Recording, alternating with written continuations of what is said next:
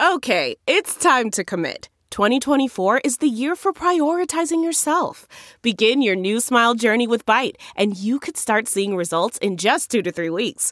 Just order your at home impression kit today for only $14.95 at Byte.com. Byte Clear aligners are doctor directed and delivered to your door. Treatment costs thousands less than braces. Plus, they offer financing options, accept eligible insurance, and you can pay with your HSA FSA. Get 80% off your impression kit when you use code WONDERY at Byte.com. That's B-Y-T-E dot com. Start your confidence journey today with Byte. Angie's list is now Angi, and we've heard a lot of theories about why. I thought it was an eco move. Fewer words, less paper. No, it was so you could say it faster. No, it's to be more iconic. Must be a tech thing. But those aren't quite right. It's because now you can compare upfront prices, book a service instantly, and even get your project handled from start to finish. Sounds easy. It is, and it makes us so much more than just a list. Get started at Angi.com. That's A N G I, or download the app today. First, when it comes to Bitcoin, if we thought there was product narrative fit before, oh my God. Could there be anything more profound than having your programmatic, predictable planned supply reduction happen at the same time that money printer go burr and that meme takes over the world in the context of the COVID response? On the other hand, we have this financial sandbox doing stupid, crazy things that would make the wolves of Wall Street's mouth water if they knew what the hell all these terms actually meant. So, this gets us to the battle.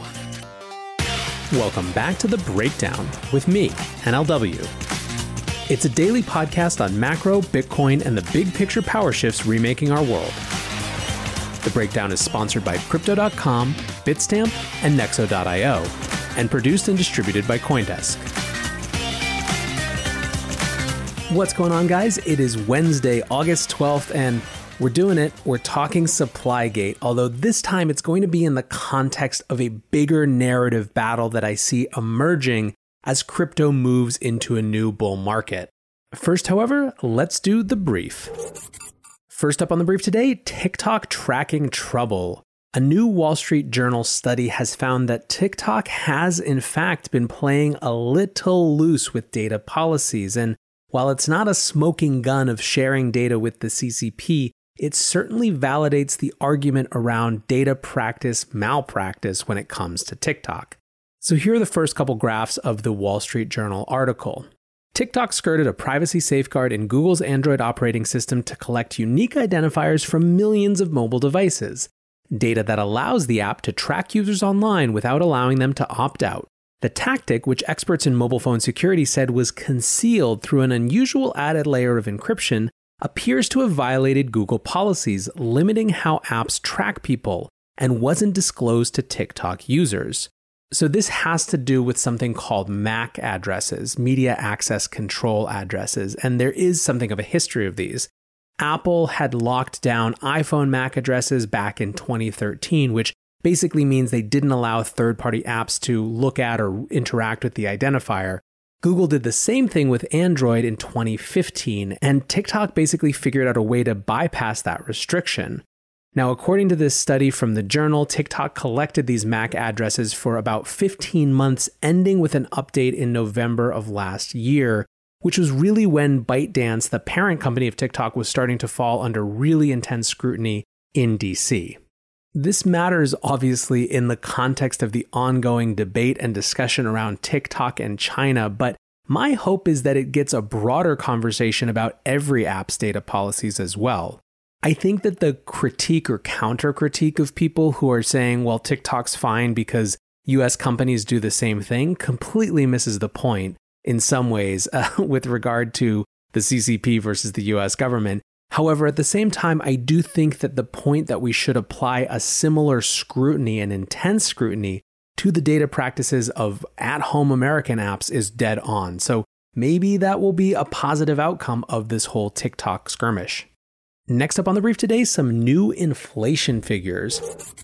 According to Labor Department figures that were released today, core inflation rose 0.6% from the previous month there had been a 0.6% gain in June as well. And Again, we always talk about when we're looking at this data because the way that it interacts with markets has to do with expectations. And according to a Bloomberg survey of economists, the median forecast had been a 0.3% rise. Some of the things driving this were increase in prices of clothing that rose 1.1% after a 1.7% jump in June. Used cars also rose 2.3% this month, which was the most they had since early 2010. Overall, this was the biggest core inflation jump we've seen since 1991. Now, as we've discussed on this show before, the CPI excludes food and fuel, and the logic for this is that they're highly inelastic, right? The demand for them is going to be there no matter what happens. So they're not necessarily as good at showing a general rise in prices across goods. I've explained before why I think that the way that we measure inflation, or at least the way that we discuss it in the media, by not including the things that regular people experience so much, disconnects it from economic reality, even if it makes sense from an economic theory perspective. But that's not really the conversation for today. The conversation here is that we are seeing inflation rise in a monthly way. That said, we only see a 1.6% inflation year over year, which is obviously below the 2% target, or really the 2% plus target that the Fed has set. I probably don't have to explain to you if you're listening to this podcast why the latest measures of inflation are going to matter, but this is the central question of our times in many ways from a monetary policy perspective is whether we are going to have a period of inflation because of this rampant money printing, whether the forces of shadow dollars around the system are going to dampen that, whether the larger deflationary trends put a cap on how much inflation there can actually be, these are all really, really big questions that the narrative around them has huge competition and huge potential implications in terms of what assets to buy and how much and all that sort of good stuff. So, the way to treat these are just one more set of data in a very noisy, complicated data set to continue to debate. Last up, let's check in on the MicroStrategy stock. So, speaking of inflation, yesterday, MicroStrategy, which is a business intelligence company, announced that they were moving their core reserve asset from cash to Bitcoin, and they had bought $250 million worth of Bitcoin, a little over 21,000 Bitcoin, as part of this move. The reason was exactly this thing that we were talking about before, which is a concern about the potential for inflation and a corresponding sense that maybe dollars weren't the best place to store value for their shareholders. Well, shareholders liked what they heard, and the share price jumped from 123.44 to a high of above 144 before finally settling back at about 135.98, 136 or so, which was a 10.29% gain on the day. This is obviously hugely important in terms of the precedent that it sets. And that's really the whole name of this game is that MicroStrategy is basically creating a template, a playbook, and a narrative reasoning for companies to think about shifting some portion of their resources out of cash and into an alternative asset like Bitcoin and being rewarded for it in the market. And that's really the key part of this one today. This discussion today, as opposed to just yesterday when it had just happened, is that the market rewarded them for it. Interesting stuff there, but let's move on now to our main discussion about Supplygate and the battle to frame the narrative of the coming crypto bull run. All right, so let's talk Supplygate. And I guess first, a caveat. I'm not going to get that deep into the issue at hand. My framing and my interest has to do with how this fits into what I see as the beginning of a broader battle around the narrative. So, if you're interested in the details of it, I refer you to Twitter, to one of the million articles that's been written about it, or to Pomp's podcast from Wednesday with Pierre Rochard, who is at the center of the story, where they get deeper into what actually happened. For my part, setting up the frame for this narrative battle, I think we need to talk history a little bit. So, first, let's talk some very caricature esque perceptions of Bitcoin versus Ethereum and Ethereum versus Bitcoin.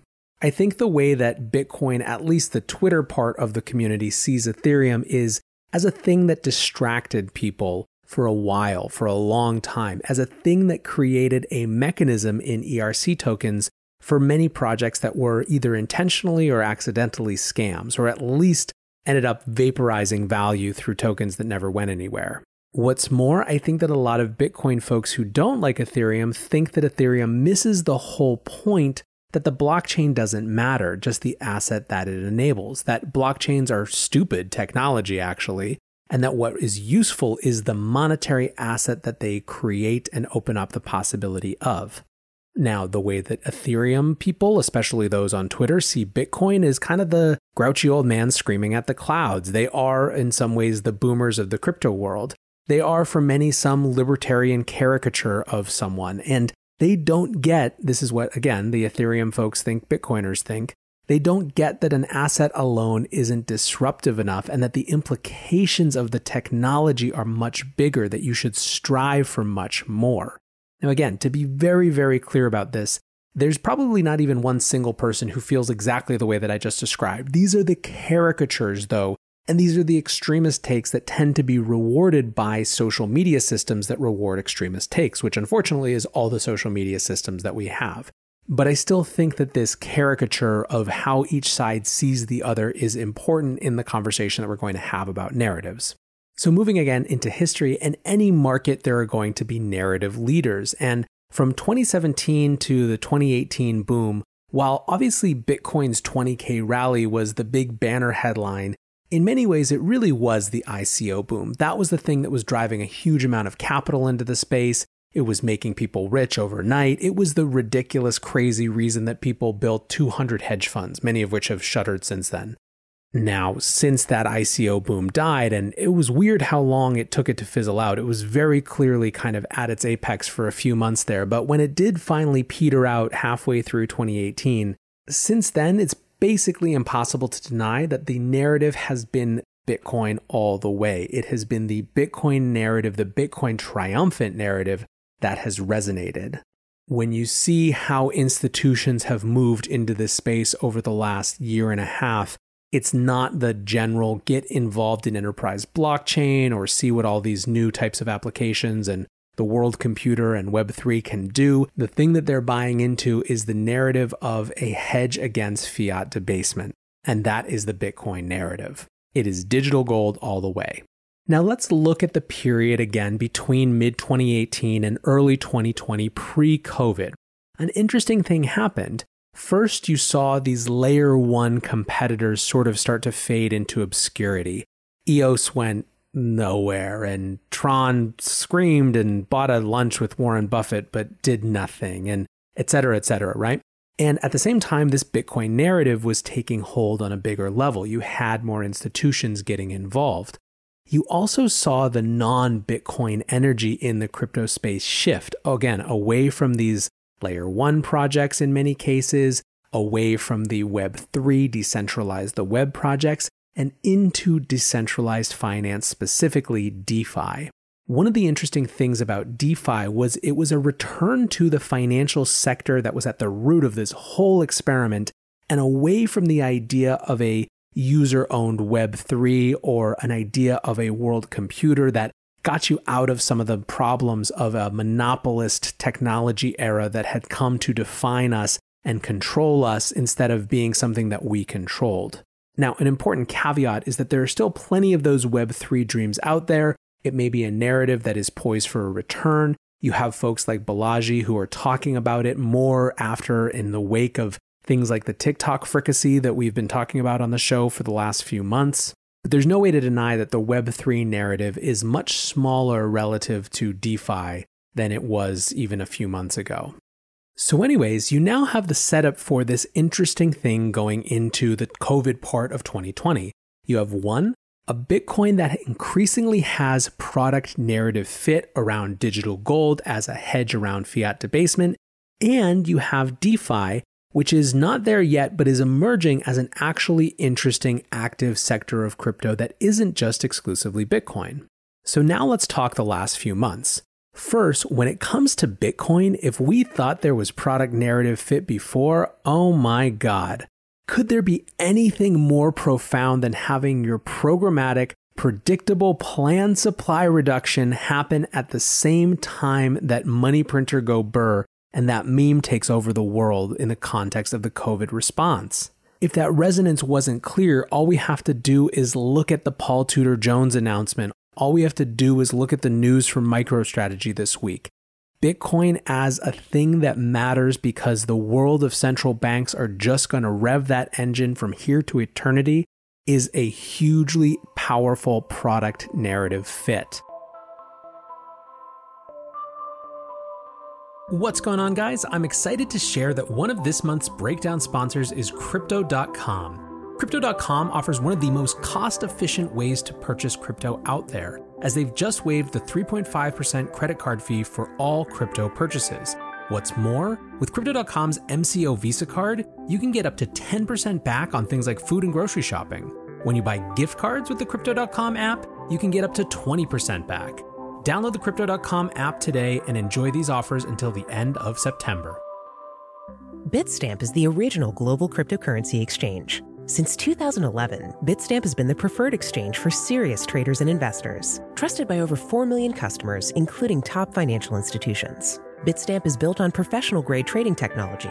Their platform is powered by a NASDAQ matching engine, and their APIs are recognized as the best in the industry.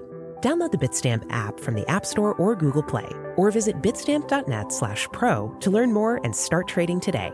That's bitstamp.net slash pro. In this crisis, many investors aim to keep and grow their digital assets. Others seek to maximize the yield on their cash. Nexo allows you to achieve exactly these two goals.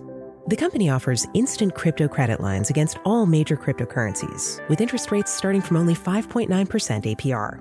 Nexo also lets you earn up to 10% annually on your fiat and digital assets. What's more, interest is paid out daily, and you can add or withdraw funds at any time. Get started at nexo.io. Now let's also talk DeFi.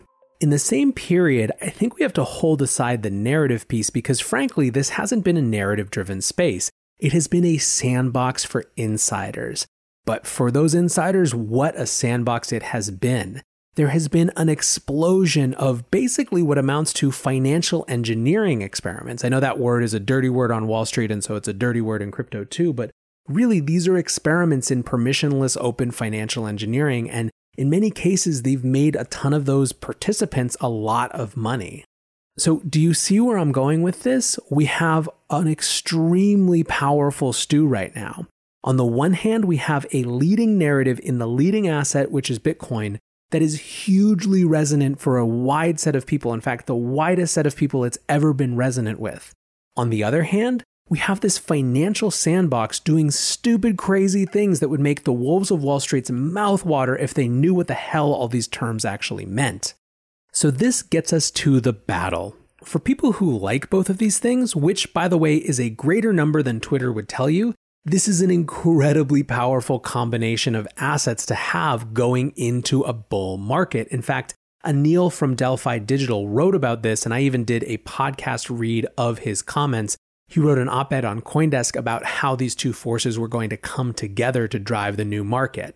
But there are a lot of folks, especially folks who have been in this industry for a while, who are bringing with them the lineage of past battles. And for them, there's no way to see this moment as anything other than a zero sum narrative competition. In that context, Supplygate was the first, but it certainly won't be the last skirmish. So, first, let's talk about quickly what happened. And again, I point you to Pomp's podcast with Pierre Rochard if you want more details or many of the articles that have been written about this. But effectively, over last weekend, Michael Goldstein and Pierre Rochard started asking on Twitter whether it was possible to verify the full monetary supply of ETH independently, right?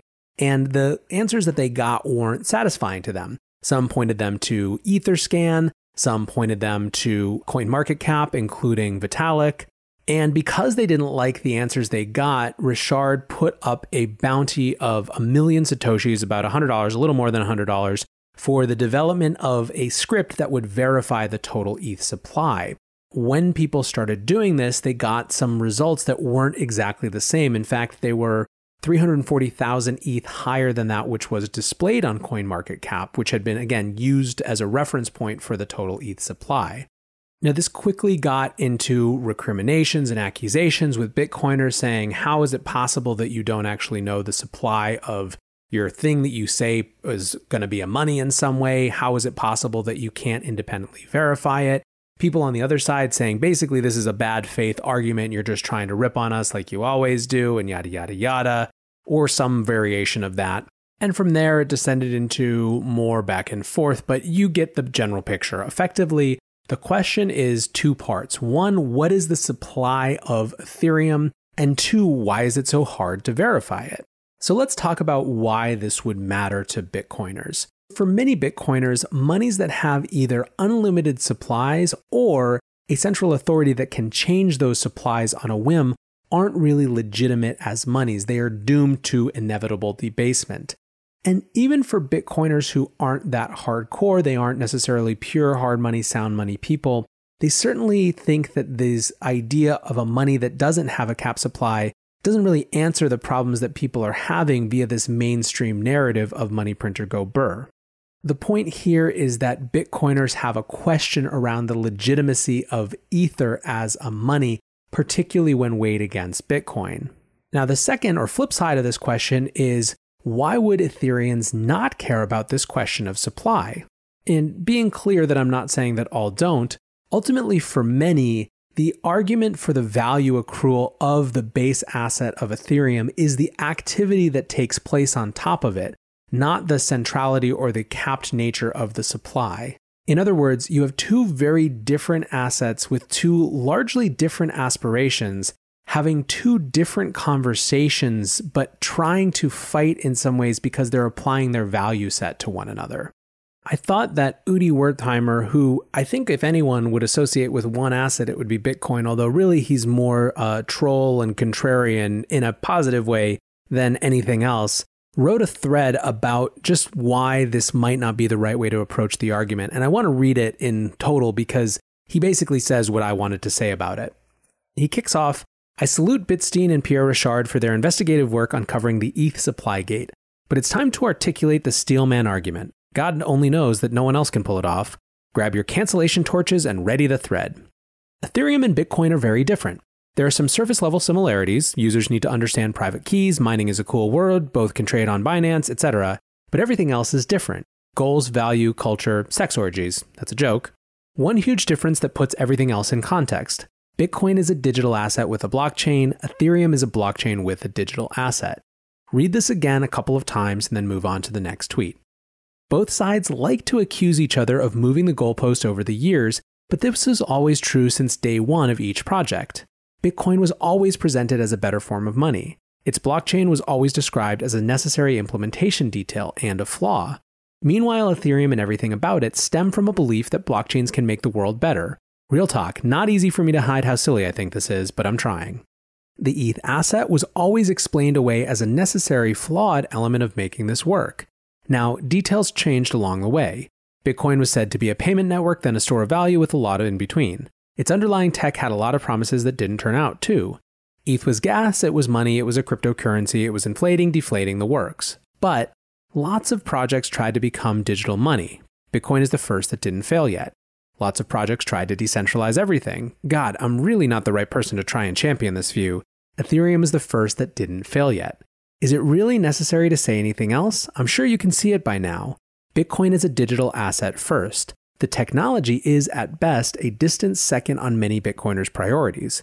Of course, all they care about is sound monetary policy. That's what they're here for. But Ethereum people don't care as much about that. Just like an Apple holder doesn't exclusively care about stock structure. Sure, it's important, it's even very important, but it's really not anywhere near the top priority for many investors.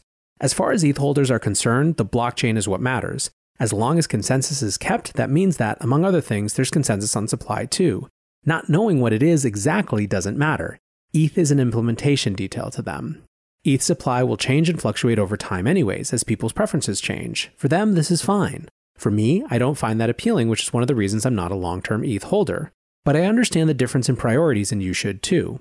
One good thing that came out of this, in my opinion, is that it helped shed light on the differences between the two communities.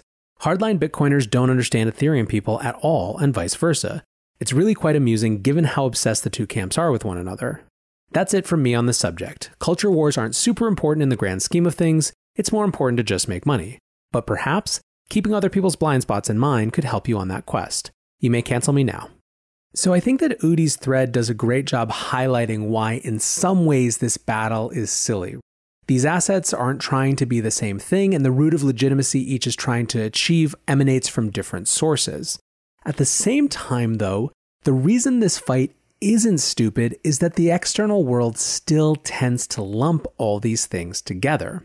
I think another few tweets exemplify this. Jameson Lopp tweeted Supplygate isn't about the supply of ETH.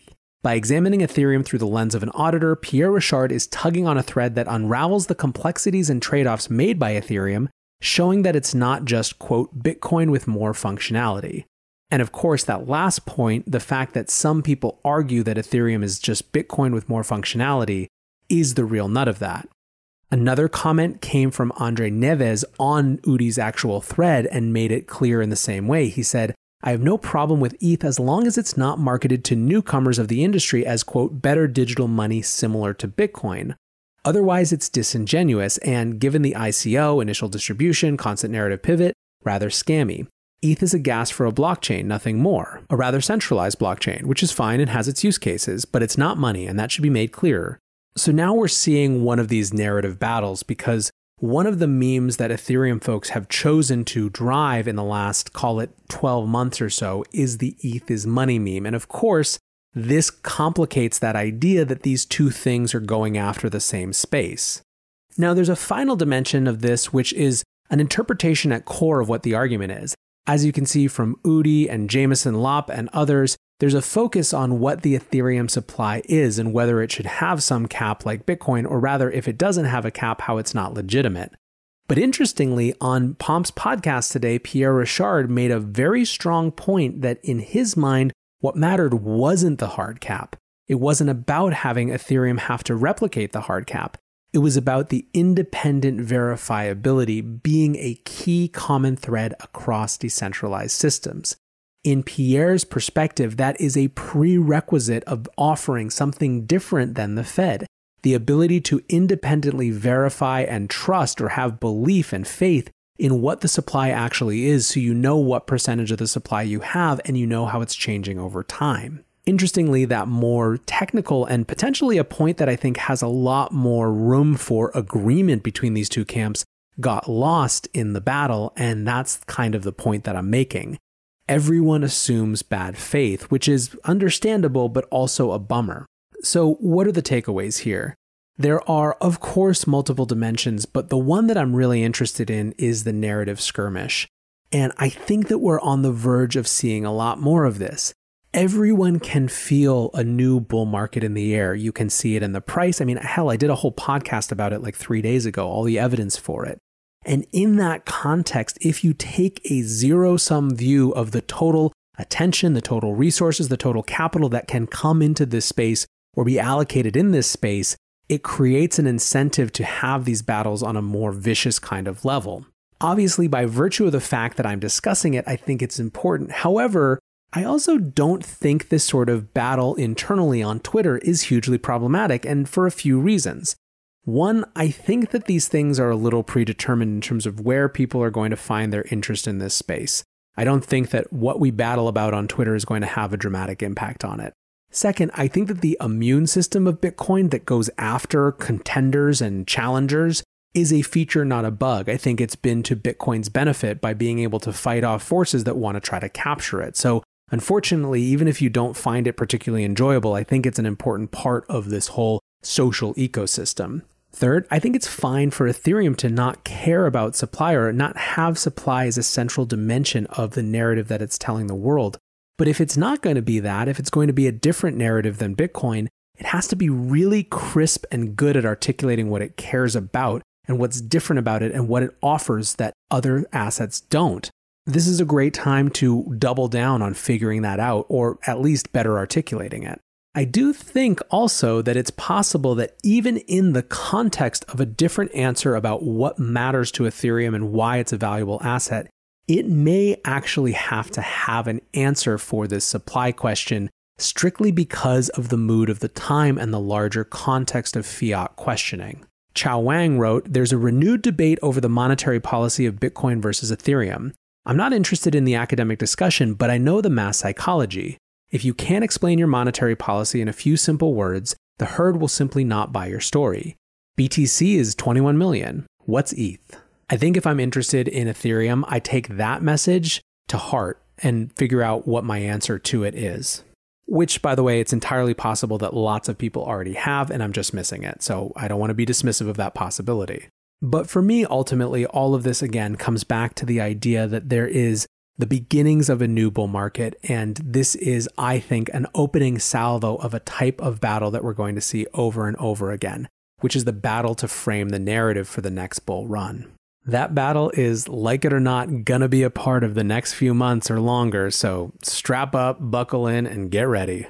All right, guys, with that, let's wrap. I appreciate you listening. Let me know what you thought, and until tomorrow, be safe and take care of each other.